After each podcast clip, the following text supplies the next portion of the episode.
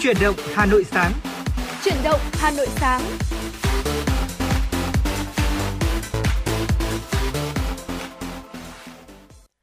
Xin được mến chào buổi sáng quý vị thính giả, nhà hiệu quen thuộc của truyền động Hà Nội sáng đã vang lên. Một ngày mới, một tuần mới đã bắt đầu rồi và chúng ta lại đồng hành cùng với nhau trong truyền động Hà Nội sáng ngày hôm nay trong khung giờ quen thuộc từ 6 giờ 30 đến 7 giờ 30 trên làn sóng FM 96 MHz của Đài Phát thanh và Truyền hình Hà Nội. Và người đồng hành cùng với quý thính giả trong buổi sáng ngày hôm nay là Quang Minh và Thu Thảo. Thu Thảo xin được mến chào quý vị thính giả đang đón nghe chủ động Hà Nội sáng, được phát sóng trên tần số FM 96 MHz của Đài Phát thanh Truyền hình Hà Nội và chương trình cũng đang được phát trực tuyến trên website hanoionline.vn. Và quý vị thân mến, mình đừng quên hai kênh tương tác với chủ động Hà Nội, số điện thoại 024 3773 6688 cũng như là trang fanpage FM 96 Thời sự Hà Nội để có thể yêu cầu những giai điệu âm nhạc và nhắn gửi những lời nhắn yêu thương quý vị nhé. Dạ vâng ạ thưa quý vị và như thường lệ thì chúng ta sẽ có 60 phút đồng hành cùng với nhau à, đi qua rất nhiều những tin tức đáng quan tâm, những nội dung hấp dẫn và bên cạnh đó sẽ là những giai điệu âm nhạc. Và ngày hôm nay cũng là một ngày rất là đặc biệt đi ạ, ngày ừ. nhà giáo Việt Nam 20 tháng 11. Vì vậy nên là quý vị thính giả chúng ta cũng có thể là à, gửi tặng những món quà âm nhạc hay là những lời nhắn gửi yêu thương đến cho thầy cô giáo của mình thông qua làn sóng FM 96 MHz. Quang Minh và Thu Thảo cũng như là ekip thực hiện chương trình luôn sẵn sàng để có thể tiếp nhận những yêu cầu và những tương tác kết nối đến từ quý vị thính giả. Còn ngay bây giờ sẽ là giai điệu âm nhạc đầu tiên. Xin mời quý vị thính giả chúng ta cùng lắng nghe ca khúc Em đã biết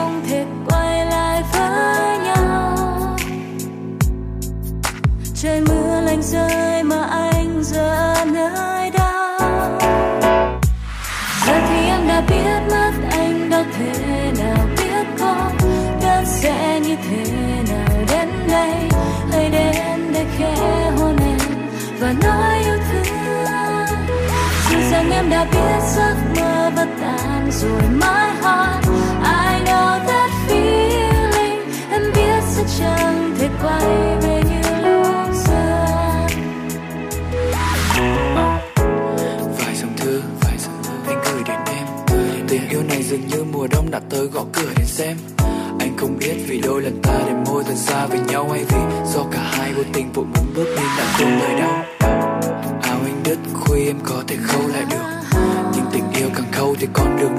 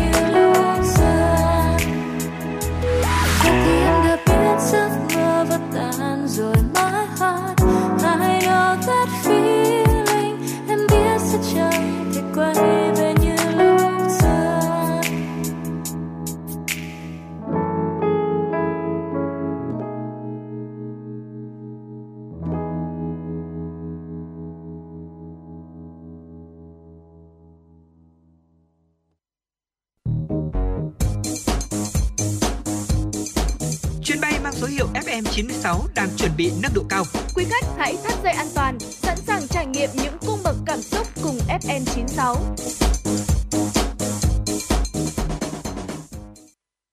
Quý thính giả đang quay trở lại với chuyển động Hà Nội sáng cùng Quang Minh và Thu Thảo. Ngay bây giờ xin được gửi đến quý thính giả những tin tức đáng quan tâm. Thưa quý vị, các tập đoàn công nghệ lớn đang liên tục đầu tư vào Việt Nam, tiềm năng tăng trưởng nhanh, chính trị ổn định. Địa lý thuận lợi giúp Việt Nam hấp dẫn các nhà đầu tư. Trang Digitimes Asia nhận định khi công nghệ toàn cầu tiếp tục phát triển, Việt Nam đang sẵn sàng cho một tương lai đầy hứa hẹn trong ngành bán dẫn. Ngày càng nhiều tập đoàn bán dẫn quốc tế hiện diện và muốn thiết lập một hệ sinh thái bán dẫn tại Việt Nam. Trang Jakarta Global dẫn thông tin cho thấy, Việt Nam khá hấp dẫn đối với các nhà sản xuất chất bán dẫn của Mỹ. Trang Forbes cho rằng Việt Nam cần tận dụng hoài bão và nhiệt huyết của các doanh nhân trẻ để thúc đẩy phát triển kinh tế. Hãng xếp hạng tín nhiệm Fitch Ratings cũng đánh giá nền kinh tế Việt Nam đã sẵn sàng phục hồi. Fitch kỳ vọng tăng trưởng kinh tế của Việt Nam sẽ tăng tốc lên mức 6,3% vào năm 2024 và 7% vào năm 2025 nhờ các chính sách tài chính và tiền tệ hỗ trợ cho nền kinh tế. Thưa quý vị, đề xuất doanh nghiệp trả lương thưởng Tết trước 20 ngày. Đây là một trong những nội dung được đề cập trong văn bản của Tổng Liên đoàn Lao động Việt Nam vừa gửi các công đoàn cơ sở. Để góp phần ổn định hoạt động sản xuất kinh doanh của doanh nghiệp, đời sống việc làm của người lao động, đặc biệt là trong dịp trước, trong và sau Tết Nguyên đán Giáp Thìn 2024. Tổng Liên đoàn Lao động Việt Nam yêu cầu các các công đoàn triển khai hiệu quả các hoạt động chăm lo cho người lao động nhân dịp Tết, đảm bảo mọi đoàn viên người lao động đều có Tết, Tổng Liên đoàn Lao động Việt Nam yêu cầu công đoàn cơ sở đề xuất với người sử dụng lao động xây dựng công khai phương án, kế hoạch trả lương thưởng Tết trước ngày nghỉ Tết Nguyên đán ít nhất 20 ngày, đồng thời giám sát việc thực hiện trả lương thưởng Tết, điều kiện làm việc, thời gian làm việc, thời gian nghỉ ngơi, làm thêm giờ, đảm bảo quyền lợi thỏa đáng cho đoàn viên người lao động tăng ca, làm thêm giờ, làm việc trong dịp Tết. Mới đây, lô sản phẩm tổ yến đầu tiên của Việt Nam đã được xuất khẩu thị trường Trung Quốc theo Nghị định thư ký giữa Bộ Nông nghiệp và Phát triển Nông thôn Việt Nam và Tổng cục Hải quan Trung Quốc vào ngày 9 tháng 11 năm 2022. Các doanh nghiệp sản xuất sản phẩm này đang nỗ lực đẩy mạnh năng lực, đảm bảo sản lượng cũng như chất lượng theo tiêu chuẩn để chinh phục thị trường hơn 1,4 tỷ dân này. Với 2.000 nhà yến thuộc hệ thống công ty, Mỗi năm công ty cổ phần dinh dưỡng Avanes Việt Nam có 130 tấn nguyên liệu yến để sản xuất các sản phẩm phục vụ thị trường. Sau khi được cấp mã số xuất khẩu, những tạ yến tinh chế đầu tiên đã chính thức được đưa sang Trung Quốc. Việc Trung Quốc chính thức cho phép nhập khẩu sản phẩm tổ yến từ Việt Nam sẽ tạo cơ hội lớn cho ngành chăn nuôi chim yến và sản xuất, chế biến tổ yến của Việt Nam.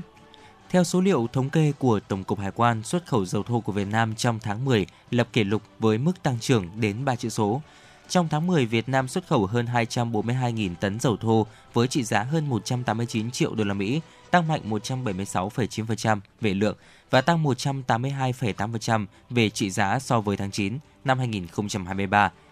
Tính chung 10 tháng đầu năm, nước ta xuất khẩu hơn 2,27 triệu tấn dầu thô với trị giá thu về hơn 1,54 tỷ đô la Mỹ, tăng 1% về lượng nhưng giảm 18,7% so với cùng kỳ năm trước. Tháng 10 là tháng ghi nhận mức giá xuất khẩu cao nhất kể từ đầu năm 2023 đến nay với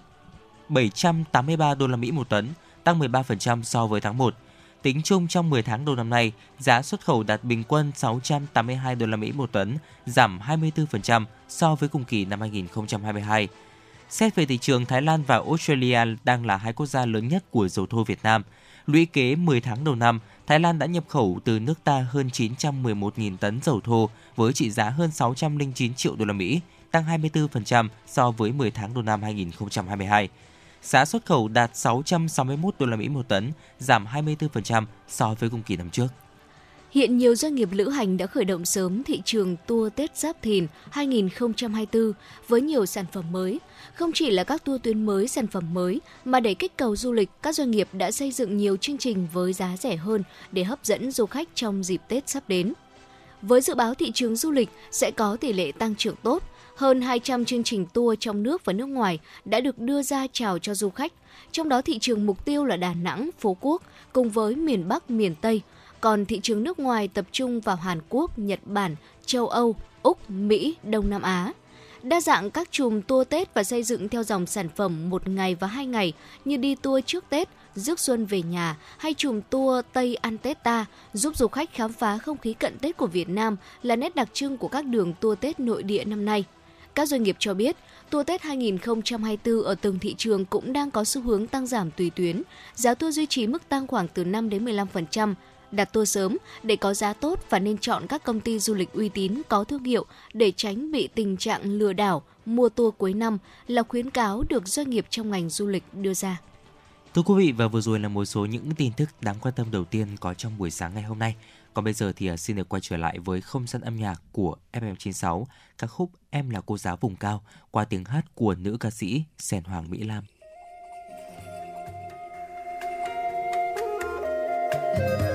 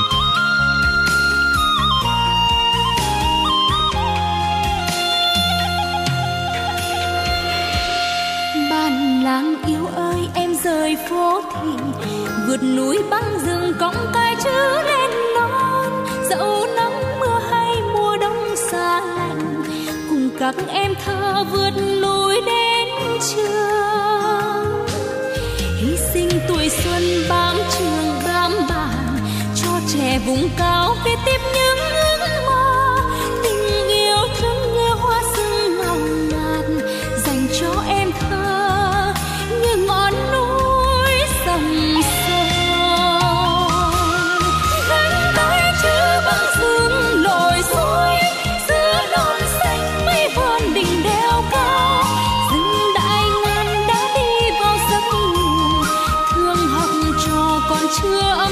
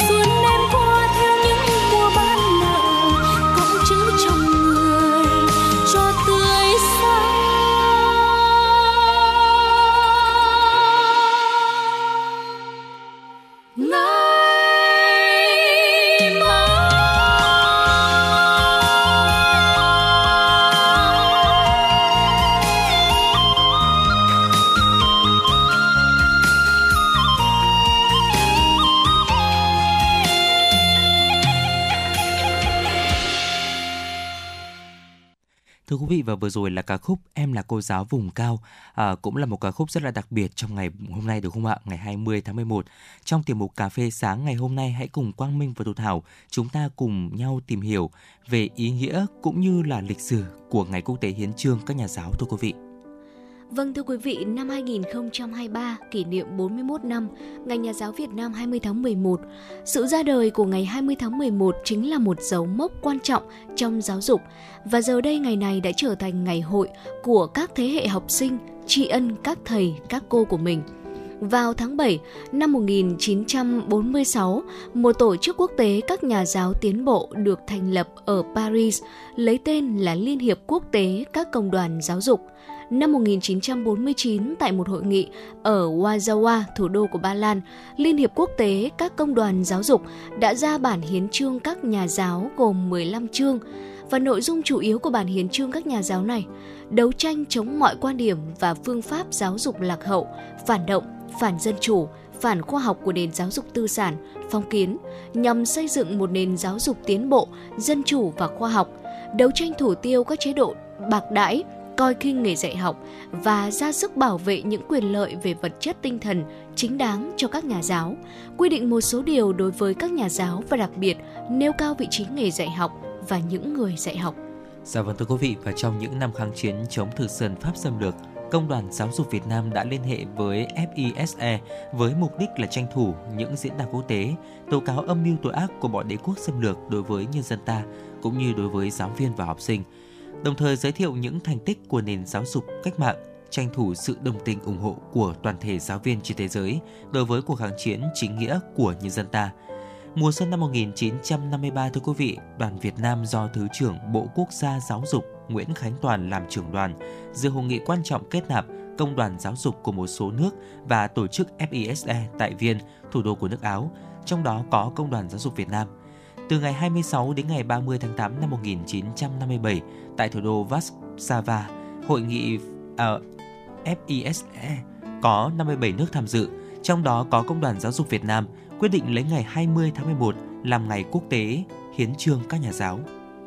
Vâng thưa quý vị, lần đầu tiên Ngày Quốc tế Hiến trương các nhà giáo được tổ chức trên toàn miền Bắc nước ta vào ngày 20 tháng 11 năm 1958 và những năm sau đó ngày lễ này còn được tổ chức tại các vùng giải phóng ở miền Nam. Trong ngày 20 tháng 11 năm 1958, lễ kỷ niệm không những được tổ chức tại thủ đô Hà Nội mà còn diễn ra từ Vĩnh Linh là giới tuyến quân sự tạm thời giữa ta và địch đến các vùng biên giới hải đảo – từ miền núi đến vùng đồng bằng ở miền Bắc đều có những hoạt động phong phú tại các trường học trên địa bàn huyện, quận, thị xã. Nhiều thư của giáo giới, học sinh, sinh viên miền Bắc gửi lên Hồ Chủ tịch, Ban chấp hành Trung ương Đảng, Chính phủ với lời hứa quyết tâm học tập, rèn luyện, nâng cao giác ngộ cách mạng xã hội chủ nghĩa, ý thức đấu tranh, thống nhất nước nhà và xây dựng nhà trường xã hội chủ nghĩa. Và thưa quý vị, hàng nghìn lá thư của giáo giới học sinh sinh viên miền Nam thông qua Đài Phát thanh Tiếng Nói Việt Nam đã nói lên lòng sôi sục căm thủ Mỹ diệm phá hoại Hiệp định Geneva, cố tình chia cắt lâu dài nước ta, ủng hộ phong trào đấu tranh của giáo giới, học sinh, sinh viên miền Nam Việt Nam, đòi thực hiện một nền giáo dục dân tộc, đòi tăng ngân sách cho giáo dục để mở trường lớp, đảm bảo việc học tập cho học sinh, đấu tranh chống mọi cuộc đàn áp, bắt bớ, tù đầy, sát hại những nhà giáo học sinh sinh viên yêu nước tại miền Nam Việt Nam và kiên quyết đấu tranh nhằm đem lại hòa bình, độc lập, thống nhất nước nhà. Việc tổ chức Ngày Quốc tế Hiến trương các nhà giáo 20 tháng 11 hàng năm đã sớm trở thành ngày hội truyền thống của giáo giới Việt Nam. Hàng năm vào ngày kỷ niệm 20 tháng 11, cơ quan tiểu ban giáo dục thường xuất bản phát hành một số tập san đặc biệt để cổ vũ tinh thần đấu tranh của giáo viên trong vùng tạm chiến nói riêng, động viên tinh thần chịu đựng gian khổ hy sinh của giáo viên kháng chiến nói chung. Khi Việt Nam thống nhất, với ý nghĩa tích cực của ngày 20 tháng 11, theo nguyện vọng của giáo giới cả nước, kiến nghị của Đại hội Công đoàn Giáo dục Việt Nam lần thứ 8 vào tháng 4 năm 1982 thưa quý vị và Bộ Giáo dục Đào tạo,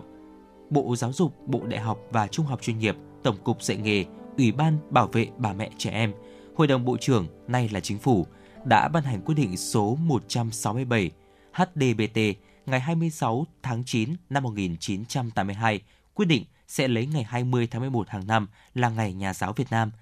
và ngày 20 tháng 11 năm 1982, lễ kỷ niệm Ngày Nhà giáo Việt Nam đầu tiên đã được tiến hành trọng thể trong cả nước. Và từ đó cho đến nay, đây là ngày truyền thống của ngành giáo dục để tôn vinh những người làm công tác trồng người. Vâng thưa quý vị, và đó là ý nghĩa và lịch sử của Ngày Quốc tế Hiến trương các nhà giáo, Ngày Nhà giáo Việt Nam 20 tháng 11 mà chúng tôi muốn chia sẻ tới quý vị trong tiểu mục Cà phê sáng ngày hôm nay.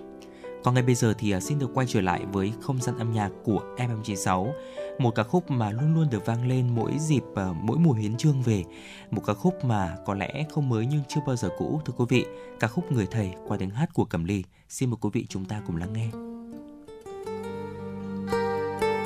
Có một lần thật bất chợt, tôi được nghe một bài hát,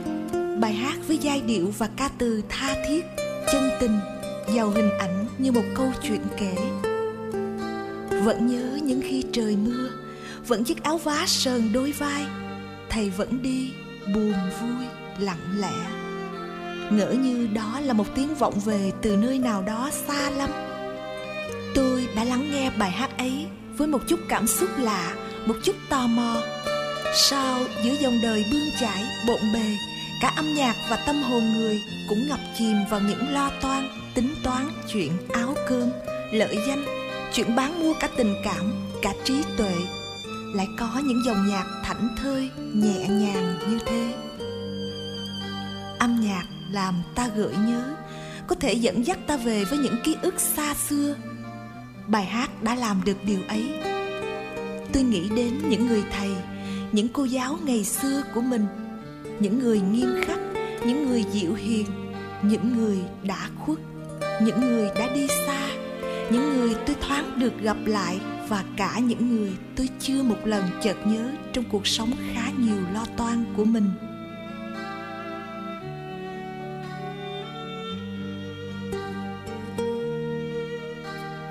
Người thầy trong bài hát của nhạc sĩ nguyễn nhất huy, thật bao dung. Ông vượt qua bao gian khó nhọc nhằn, luôn nặng lòng với cuộc sống, với những gương mặt học trò đã được bàn tay ông nâng niu dìu dắt. Tôi bỗng chợt nhớ đến lời của mẹ ru ngày nào. Sang sông phải bắt cầu kiều, muốn con hay chữ phải yêu lấy thầy. Tôi mong sao bài hát ấy sẽ đến được với mọi người, với những người thành đạt và cả những người vô danh. Để ai cũng được tìm lại những khoảnh khắc hạnh phúc, tinh khôi nhất của đời người.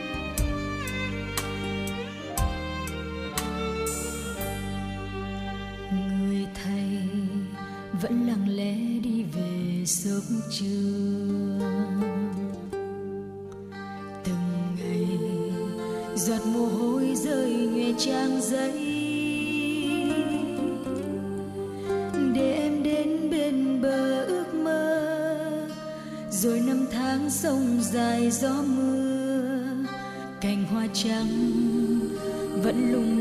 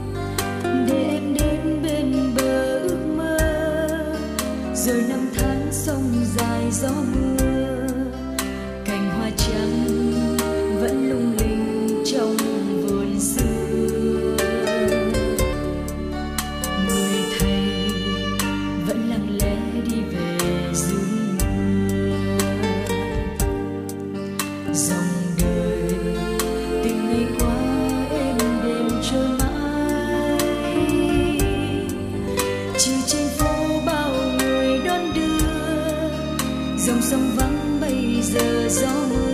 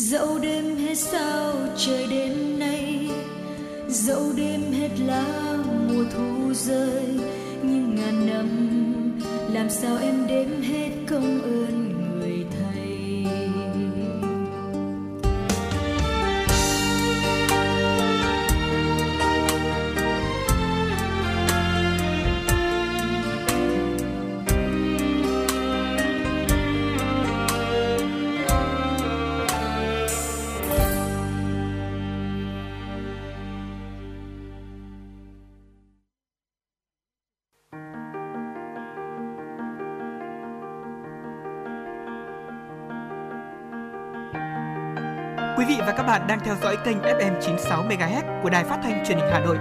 Hãy giữ sóng và tương tác với chúng tôi theo số điện thoại 024 3773 6688. FM 96 đồng hành trên mọi nẻo đường.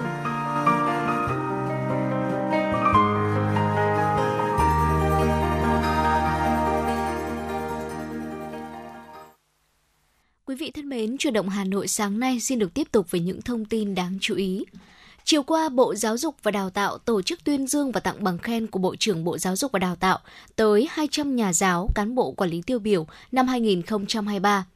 Phát biểu chúc mừng các nhà giáo được tuyên dương dịp này, Bộ trưởng Bộ Giáo dục và Đào tạo Nguyễn Kim Sơn cho biết, ngành giáo dục và Bộ Giáo dục và Đào tạo luôn trân trọng ghi nhận, biểu dương và cảm ơn các thầy giáo, cô giáo đóng góp cho sự nghiệp đổi mới giáo dục của nước nhà. Xác định phát triển đội ngũ nhà giáo là nhân tố quan trọng, là nền tảng bền vững, quyết định mọi thành công của giáo dục và đào tạo. Lãnh đạo bộ đã đang và sẽ cố gắng làm mọi việc, mọi biện pháp để có thể nâng cao vị thế, phát triển lực lượng nhà giáo cả về lượng và đặc biệt là về chất. Về phía các nhà giáo, Bộ trưởng Nguyễn Kim Sơn mong muốn các thầy cô giáo tiếp tục vượt qua khó khăn và giới hạn của bản thân để đổi mới, thực hiện thành công chương trình giáo dục phổ thông năm 2018 và góp phần gìn giữ sự tôn nghiêm của nghề. Tại lễ tuyên dương, 200 nhà giáo cán bộ quản lý cơ sở giáo dục trên cả nước có thành tích xuất sắc, tạo chuyển biến tích cực trong đơn vị đã được tặng bằng khen của Bộ trưởng Bộ Giáo dục và Đào tạo.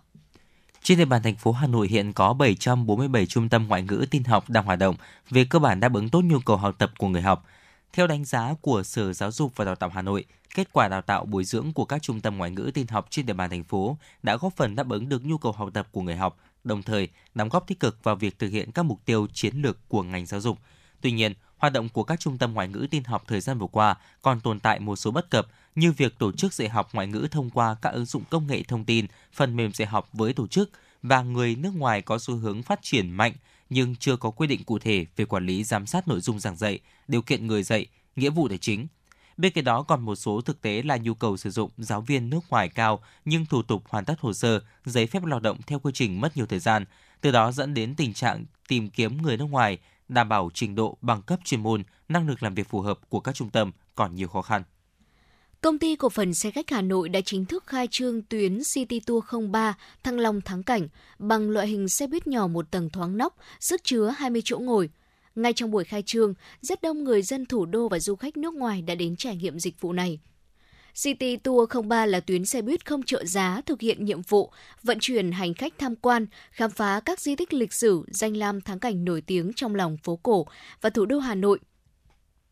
Trên xe được trang bị hệ thống thuyết minh tự động đa ngôn ngữ bao gồm tiếng Việt, tiếng Anh, tiếng Nhật, tiếng Trung và tiếng Hàn. Ngoài ra, nhân viên phục vụ trên xe đều được đào tạo về ngoại ngữ, tiếng Anh và các thông tin về lịch sử, điểm đến của thắng cảnh nơi tuyến đi qua nhằm truyền tải giới thiệu thông tin đến du khách ở trong và ngoài nước. Tuyến City Tour 03 hoạt động từ 9 giờ đến 18 giờ 30 với tần suất hoạt động 30 phút một lượt. Các loại vé bao gồm vé một lượt 100.000 đồng một vé, vé 4 giờ 150.000 đồng một vé, vé ngày 250.000 đồng một vé. Trẻ em dưới 6 tuổi được miễn phí khi đi cùng với người lớn. Sau 4 ngày diễn ra sôi nổi, tối qua Festival Nông sản Văn hóa ẩm thực du lịch huyện Đan Phượng năm 2023 đã chính thức bế mạc với nhiều kết quả ấn tượng – thu hút trên 80.000 du khách tới tham quan và trải nghiệm.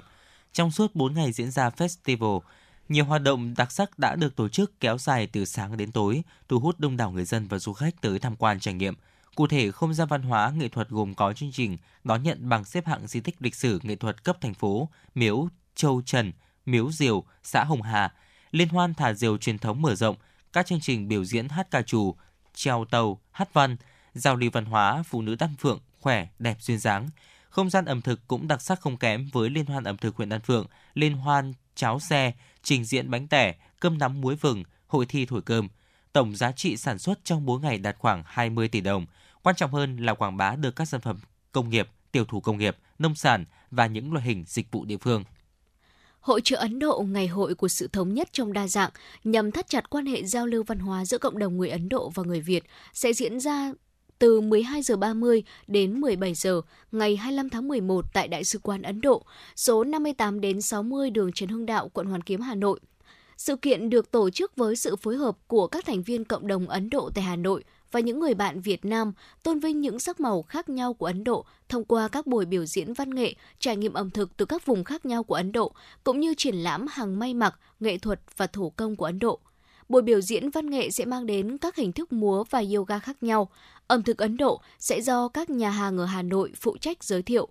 Đây là lần thứ hai Hội trợ Ấn Độ Ngày hội của sự thống nhất trong đa dạng được tổ chức. Những nét đẹp truyền thống của văn hóa Ấn Độ từ kiến trúc, trang phục, điệu múa, ẩm thực hiện diện tại Việt Nam đã làm phong phú thêm văn hóa mảnh đất hình chữ S, đồng thời góp phần thắt chặt hơn nữa quan hệ hữu nghị giữa nhân dân hai nước.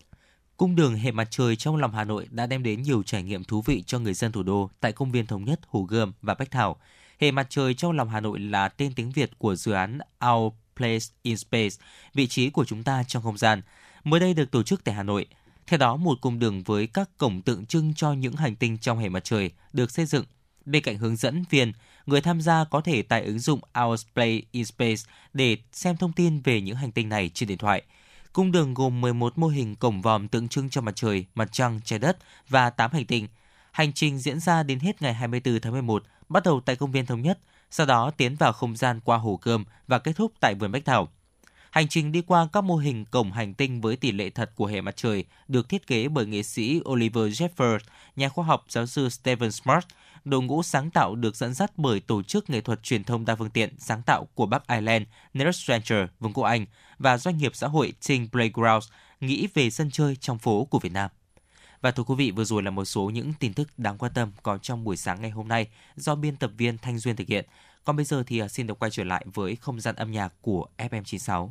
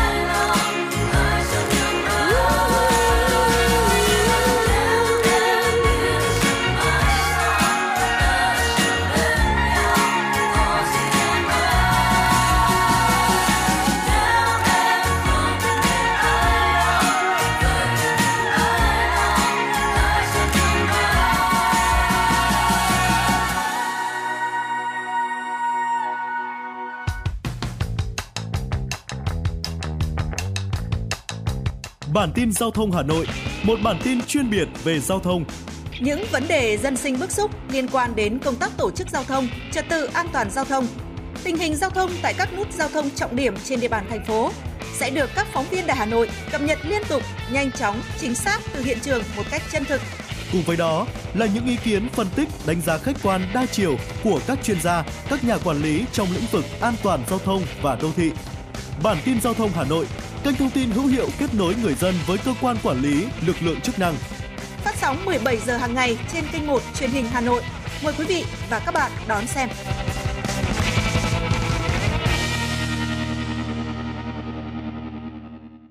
Quý thính giả đang quay trở lại với chuyển động Hà Nội sáng cùng Quang Minh và Thu Thảo. Ngay bây giờ sẽ là những tin tức đáng quan tâm tiếp theo có trong buổi sáng ngày hôm nay.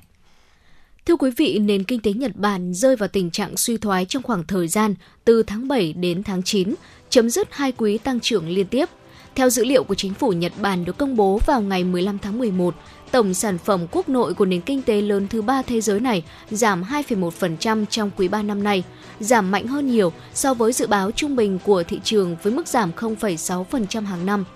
GDP Nhật Bản đã tăng trưởng ở mức 4,5% trong quý 2. Sự suy giảm GDP này được cho là do lạm phát cao dai dẳng đang gây sức ép lên tiêu dùng hộ gia đình và nhu cầu bên ngoài yếu từ Trung Quốc và các nơi khác, gây thêm áp lực cho các nhà sản xuất Nhật Bản.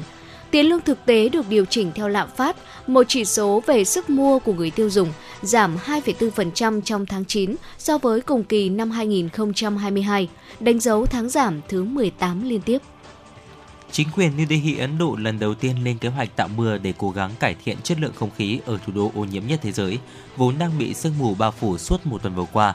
Trước tình trạng ô nhiễm không khí nghiêm trọng hiện nay, chính quyền thủ đô Ấn Độ đã ra lệnh đóng cửa tất cả các trường học, ngừng hoạt động xây dựng và tuyên bố sẽ áp đặt các quy định hạn chế đối với phương tiện giao thông. Kế hoạch trên bao gồm việc thả muối vào các đám mây từ máy bay nhằm thúc đẩy sự hình thành mưa. Các nhà khoa học Ấn Độ hy vọng lượng mưa tạo ra sẽ giúp loại bỏ ô nhiễm khỏi không khí. Chính quyền khu vực Delhi cũng đang chờ phê duyệt từ các cơ quan quốc gia với hy vọng sẽ hoàn tất dự án trong tuần này. Kế hoạch trên được đưa ra sau khi chất lượng không khí ở miền Bắc Ấn Độ ở mức đáng báo động. Tập đoàn IQE của Thụy Sĩ cho biết chỉ số chất lượng không khí của New Delhi liên tục chạm mức 400 trong tháng 11. Đây là mức độ được cho là gây nguy hiểm đến tính mạng của người dân. Mexico dự kiến biến eo đất rộng 300 km thuộc nước này, phân cách Thái Bình Dương với Đại Tây Dương, trở thành hành lang nối hai đại dương. Hành lang trên sẽ cạnh tranh với kênh đào Panama. Dự án này đang tạo kỳ vọng về lợi ích kinh tế to lớn. Chính phủ Mexico đã thông báo khoản đầu tư 2,85 tỷ đô la Mỹ, hơn 69.000 tỷ đồng cho dự án. Theo ban quản lý dự án, tuyến đường vận tải này sẽ tạo 800 việc làm trực tiếp và khoảng 2.400 việc làm gián tiếp. Giới chức Mexico dự báo, tuyến đường tàu liên đại dương sẽ hoạt động đầy đủ vào năm 2033 với khoảng 33 triệu tấn container hàng hóa vận chuyển mỗi năm. Trong khi kênh đào Panama chứng kiến 63,2 triệu tấn vận chuyển vào năm 2022. Tổng sản phẩm quốc nội của Mexico nhờ thế cũng được dự báo tăng thêm 3 đến 5 điểm phần trăm vào năm 2033. Đi cùng với hành lang liên đại dương sẽ là những khu công nghiệp. Chính phủ Mexico kỳ vọng sẽ thu hút được khoảng 7 tỷ đô la Mỹ đầu tư vào đây. 10 tháng đầu năm nay, Trung Quốc đã xuất hơn 3,9 triệu chiếc mở ra triển vọng đưa Trung Quốc trở thành nhà xuất khẩu ô tô lớn nhất thế giới trong năm nay. Trong 10 tháng đầu năm nay, số lượng xuất khẩu ô tô của Trung Quốc tăng 59,7% so với cùng kỳ năm trước, lên 3,92 triệu chiếc, chủ yếu là ô tô năng lượng mới NEV. Giá xuất khẩu bình quân cũng tăng lên 137.000 nhân dân tệ một chiếc, tương đương với 459 triệu đồng, tăng đáng kể so với nhiều năm trước. Cách đây hơn 20 năm, giá trị xuất khẩu ô tô của Trung Quốc chỉ chiếm 0,65% thị phần toàn cầu. Trong 8 tháng đầu năm nay, con số này đã tăng lên 5,5% với hơn 122 tỷ đô la Mỹ. Quý 1 năm 2023, Trung Quốc lần đầu tiên vượt Nhật Bản để trở thành nước xuất khẩu ô tô số lượng ô tô lớn nhất thế giới. Trung Quốc là nước tiêu thụ và xuất khẩu xe ô tô năng lượng mới NEV nhiều nhất thế giới. Thị trường nội địa cũng chứng kiến cuộc cạnh tranh khốc liệt của hãng xe điện Tesla của Mỹ và nhiều hãng xe ô tô điện của Trung Quốc như BYD, NIO và Spang. Các hãng xe liên tục hạ giá bán để giành thị phần. Từ đó, nhiều công ty sản xuất ô tô sang truyền thống của Nhật Bản, Đức, Hàn Quốc đang gặp rất nhiều khó khăn. Một số thương hiệu phải đóng cửa nhà máy sản xuất tại Trung Quốc. Và thưa quý vị, vừa rồi là một số những tin tức đáng quan tâm có trong buổi sáng ngày hôm nay. Còn ngay bây giờ là một tiểu mục hết sức quen thuộc, tiểu mục Sống khỏe cùng FM96. Vâng thưa quý vị, ngày hôm nay Sống Khỏe cùng với FM96 sẽ chia sẻ tới quý vị chủ đề những cách để giúp chúng ta làm sạch sâu tâm trí. Thưa quý vị, cho não khởi động lại nhanh chóng khi bạn cảm thấy căng thẳng hoặc là bế tắc có thể giúp loại bỏ những suy nghĩ tồn động trong bộ nhớ làm việc của bạn và để lại cho bạn một không gian làm việc tinh thần gọn gàng hơn. Hãy nghĩ về một chiếc bàn xếp chồng lên nhau cao với những mảnh vụn của các dự án, bản ghi nhớ và những giấy tờ quan trọng khác nhau. Và khi mà bạn cần tìm một thông tin cụ thể, sự lộn xộn này có thể khiến công việc của mình trở nên khó khăn hơn. Tương tự như vậy, khi mà những suy nghĩ không cần thiết hoặc là rắc rối cứ xếp chồng và dồn lên trong não thì chúng ta có thể sẽ phải lướt qua cùng một dữ liệu tinh thần không mong muốn và việc tìm kiếm ký ức hoặc là ý nghĩ quan trọng khác không có kết quả có thể khiến chúng ta cảm thấy mù mịt và choáng ngợp. Tuy nhiên, quý vị thân mến, chúng ta đừng lo lắng khi có vẻ như là tâm trí của mình không hoạt động trơn tru nhất có thể. Và ngay sau đây sẽ là những mẹo Ờ, để giúp cho quý vị chúng ta có thể làm sạch sâu tâm trí và giúp mình trở nên tập trung hơn. Đầu tiên ạ, thực hành chánh niệm Xen luyện bản thân để trở nên lưu tâm hơn có thể mang lại lợi ích cho bạn một cách uh, khác nhau. Đầu tiên, chúng ta có thể là giúp bạn hiện diện và tập trung vào những gì đang xảy ra xung quanh. Học cách hướng sự chú ý của bạn vào từng nhiệm vụ một có thể giúp bạn nhẹ nhàng loại bỏ những suy nghĩ lộn xộn. Chúng thì vẫn ở đó thôi, thế nhưng mà đang nghỉ ngơi yên tĩnh hơn dưới bề mặt thay vì kêu gọi sự chú ý của bạn. Và điều này thì giúp giải phóng băng thông tin, tinh thần, làm cho trải nghiệm thú vị hơn và ít gấp gáp hơn Thiền, đặc biệt là thiền chánh niệm, có thể giúp uh, tăng cường chánh niệm và giảm căng thẳng bằng cách là dạy chúng ta ngồi với những suy nghĩ đang sao lãng, thừa nhận rằng chúng và để chúng trôi qua. Ngay cả khi uh, thiền không hiệu quả thì bạn vẫn có thể sử dụng chánh niệm để có thể nâng cao nhận thức của mình khi mà trải qua một ngày. Và đây là cách thể hiện ạ. Đầu tiên, chúng ta hãy tập trung vào cảm giác, sử dụng năm giác quan của bạn để điều chỉnh hoàn toàn những trải nghiệm cuộc sống hàng ngày. Dù chúng có vẻ trần tục đến đâu, tắm vào hoa sen, hãy chú ý đến nhịp điệu của bọt biển, mùi hương của sữa tắm hay là chúng ta đang trên chuyến hành trình đi làm của mình. Hãy chú ý đến làn gió trên khuôn mặt của chúng ta, à, mùi hương khác nhau ở những khu vực khác nhau mà chúng ta đi qua, sự co thắt và thả lỏng của các cơ khi mà chúng ta di chuyển. Tập trung vào hơi thở của chúng ta. Nếu bạn bắt đầu cảm thấy quá tải, cố ý làm chậm nhịp thở có thể uh, giúp chúng ta ổn định bản thân và quay trở lại với hiện tại.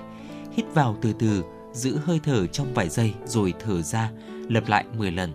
Hãy tò mò thưa quý vị, mở rộng tâm trí hoàn toàn những gì mà chúng ta có thể học được từ một tình huống nhất định có thể giúp bạn duy trì sự tập trung của mình.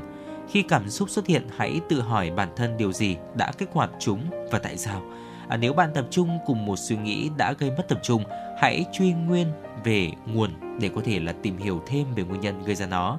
Bạn có thể sẽ nhận thấy những suy nghĩ của mình thỉnh thoảng vẫn tiếp tục trôi đi và đây là điều rất là bình thường thôi ạ. Vì vậy hãy cố gắng đừng chỉ trích bản thân vì không đủ tâm trí. Thay vào đó thì à, chỉ cần đưa ra những suy nghĩ của chúng ta trở lại bất cứ điều gì mà chúng ta muốn tập trung vào. Có thể là mất thời gian để học hỏi kỹ năng này, thế nhưng mà cuối cùng tâm trí của chúng ta sẽ quen với việc duy trì hiện tại. Vâng thưa quý vị, ngoài ra thì mình cũng có thể áp dụng cách đó là hãy viết ra. Ừ. Khi mà tâm trí của chúng ta tràn ngập những suy nghĩ căng thẳng, tất nhiên là không phải lúc nào chúng ta cũng dễ dàng phân loại chúng, cũng như là xác định điều gì à, đang gây ra sự đau khổ này. Nếu như mà quý vị đã từng viết nhật ký rồi hoặc là ừ, có thể là quý vị đã biết rằng việc viết ra những suy nghĩ của chính mình thường xuyên sẽ giúp chúng ta khám phá ra chúng dễ dàng hơn. Nghiên cứu ủng hộ ý kiến rằng là viết nhật ký có thể giúp giảm bớt những suy nghĩ xâm nhập và những mớ hỗn độn về tinh thần. Kết quả là trí nhớ làm việc và các chức năng nhận thức khác có thể hoạt động trơn tru hơn và đồng thời có khả năng giảm căng thẳng khả năng đọc lại suy nghĩ của mình sau khi mà chúng ta đã viết ra có thể làm cho các mẫu hoặc là các vấn đề trở nên nổi bật hơn.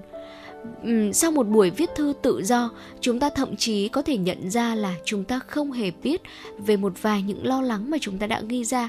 À, và bây giờ nó đã nhập vào ý thức của chúng ta và có thể bắt đầu giải quyết để giảm nhẹ uh, cái những cái sự lo lắng này. Và hơn nữa việc ờ, chúng ta viết ra cảm xúc của mình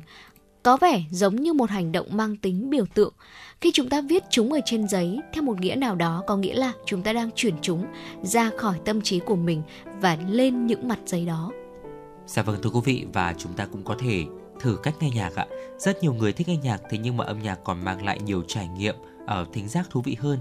Nó có thể là giúp chúng ta giảm căng thẳng và cải thiện tâm trạng này, cải thiện sự tập trung và trí nhớ, thúc đẩy học tập và thúc đẩy sự dẻo dai thần kinh hoặc là khả năng thích ứng của não. Và nếu chúng ta nghe nhạc thường xuyên, chúng ta có thể đã nhận thấy rằng nó giúp bạn dễ dàng tập trung vào công việc và hoàn thành nó một cách thành công. Có thể là bạn thậm chí có một vài bài hát lựa chọn giúp bạn làm mới giữa những công việc và chuyển đổi trọng tâm của mình, hoặc là một danh sách mang lại cho chúng ta cảm giác bình tĩnh khi mà bạn cảm thấy rùn rập bởi những suy nghĩ lo lắng. Có thể là bạn đang không hình dung ra những tác dụng đó, vì vậy hãy tiếp tục nghe âm nhạc có rất nhiều lợi ích đấy ạ.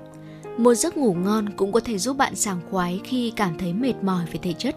Tuy nhiên là, Điều mà quý vị chúng ta có thể chưa biết đó là ngủ đủ giấc cũng có thể giúp bảo vệ khỏi sự mệt mỏi về tinh thần cũng như là đau khổ về cảm xúc. Ngủ không đủ giấc hoặc không đủ hoặc ngủ không ngon có thể gây cản trở khả năng giải quyết vấn đề và đưa ra quyết định của mình. Đồng thời quý vị có thể khó nhớ thông tin quan trọng hoặc là điều chỉnh cảm xúc của mình. Cho nên là nếu như mà một lúc nào đó quý vị cảm thấy chúng ta đang mệt mỏi quá mức ờ, cũng có thể dẫn đến choáng ngợp với tinh thần, khiến chúng ta thoát khỏi những suy nghĩ lộn xộn và tập trung vào những việc cần làm thì ở lúc này quý vị chúng ta nên đi ngủ một giấc để có thể thiết lập lại bộ não của chính mình, đạt được hiệu quả tối ưu và hãy cố gắng là ngủ từ 7 đến 9 giờ mỗi đêm quý vị nhé. Bên cạnh đó thì à, thay đổi môi trường sống và ra ngoài đi dạo là một cơ hội rất là tuyệt vời để bạn có thể giải tỏa đầu óc và tập trung. Ở nghiên cứu năm 2014 cho thấy rằng là khả năng sáng tạo được cải thiện chỉ là một trong những lợi ích của việc đi bộ mà thôi. Đi bộ cũng giúp thúc đẩy các ý tưởng trôi chảy tự do hơn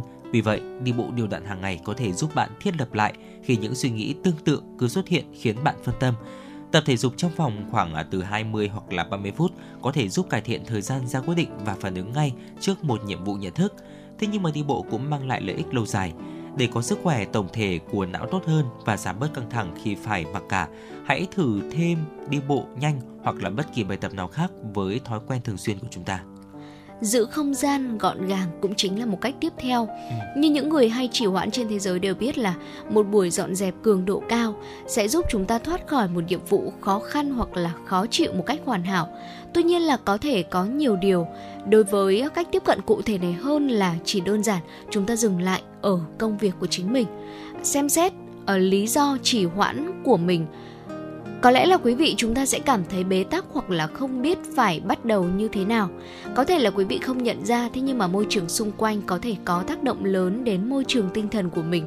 Khi mà bộ não cảm thấy lộn xộn như là bàn làm việc này, quý vị có thể gặp khó khăn khi mà tập trung hoặc là nắm bắt những ý tưởng mà chúng ta đang tìm kiếm và kết quả là um, chúng ta sẽ tìm cách khiến bản thân mình mất tập trung vì năng suất làm việc kém hiệu quả Chính vì vậy, sắp xếp lại khu vực làm việc của mình gọn gàng hơn, sạch sẽ hơn có thể giúp chúng ta làm mới quá trình suy nghĩ của mình. Thế nhưng mà nó cũng có thể mất nhiều thời gian. À, thay vào đó hãy cố gắng thường xuyên duy trì thói quen này, thói quen nó ngăn nắp cho không gian làm việc của mình để tăng cường chức năng nhận thức cũng như là cải thiện quy trình làm việc của mình quý vị nhé. Dạ vâng thưa quý vị có thể nói rằng là bộ não của bạn thì không thể uh,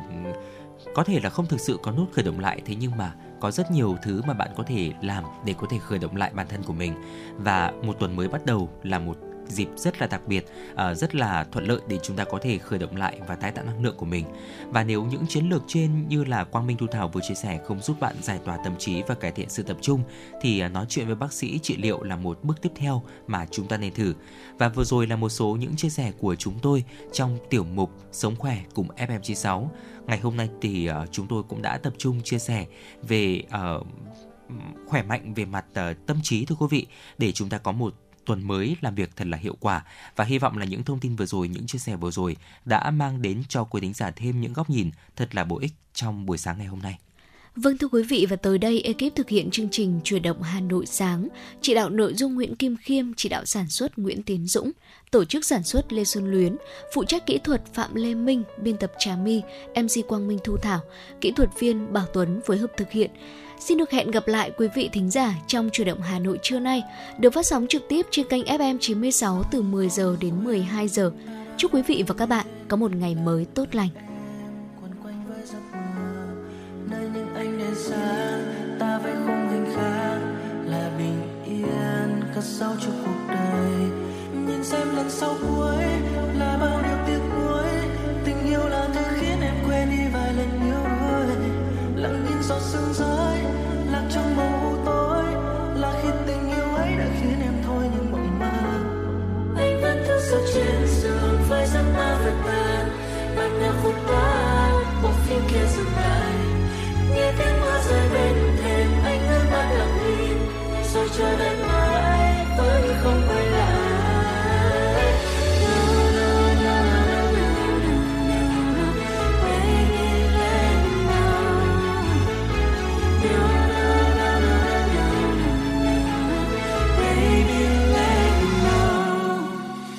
xảy ra khi chia đôi cơn mơ? Một thực tại kia không có em đợi chờ nhìn từng hạt mưa rơi bên hiên vỡ tan, từng ký ức lỡ màng sao nỡ quên vội vàng. Ở bên anh thêm một đêm thôi, một đêm thôi, anh đã từng định nói nhưng rồi đã lặng im thôi, lặng im thôi. Vì anh biết không thể trói buộc phía trước lưng bầu trời cao sâu. Sau với những mơ